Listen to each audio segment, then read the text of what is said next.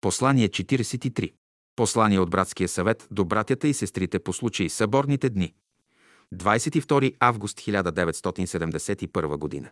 Пътят на вярата. Камъкът, който отхвърлиха зидарите, той стана глава на ъгъла. Марко, глава 12, стих 10. Вземете щита на вярата и мече на духа, който е Словото Божие.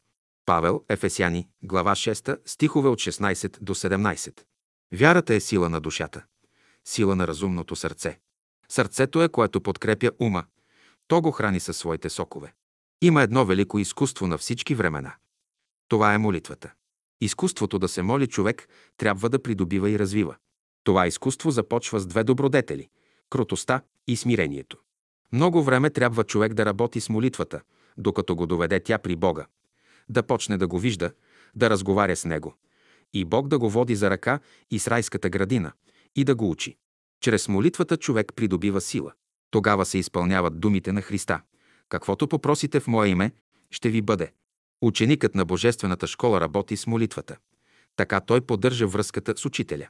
Всеки, който има живата вяра, знае, че където и да се намира, Бог ще му помогне.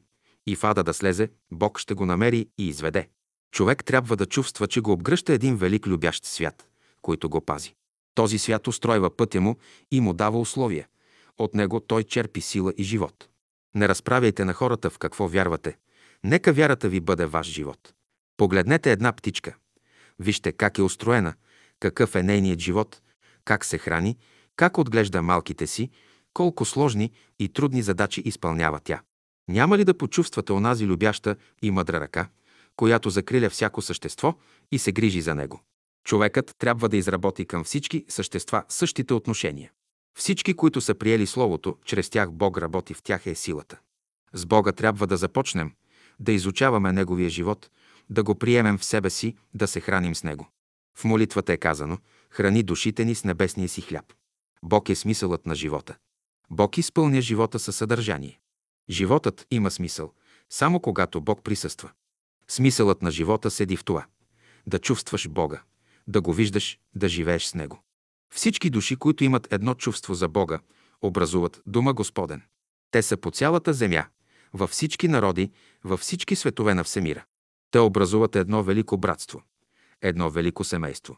Давид, като е съзерцавал този чуден живот, възкликва Едно желая душата ми и него всякога ще диря, да живея в дома Господен през всичките дни на живота си.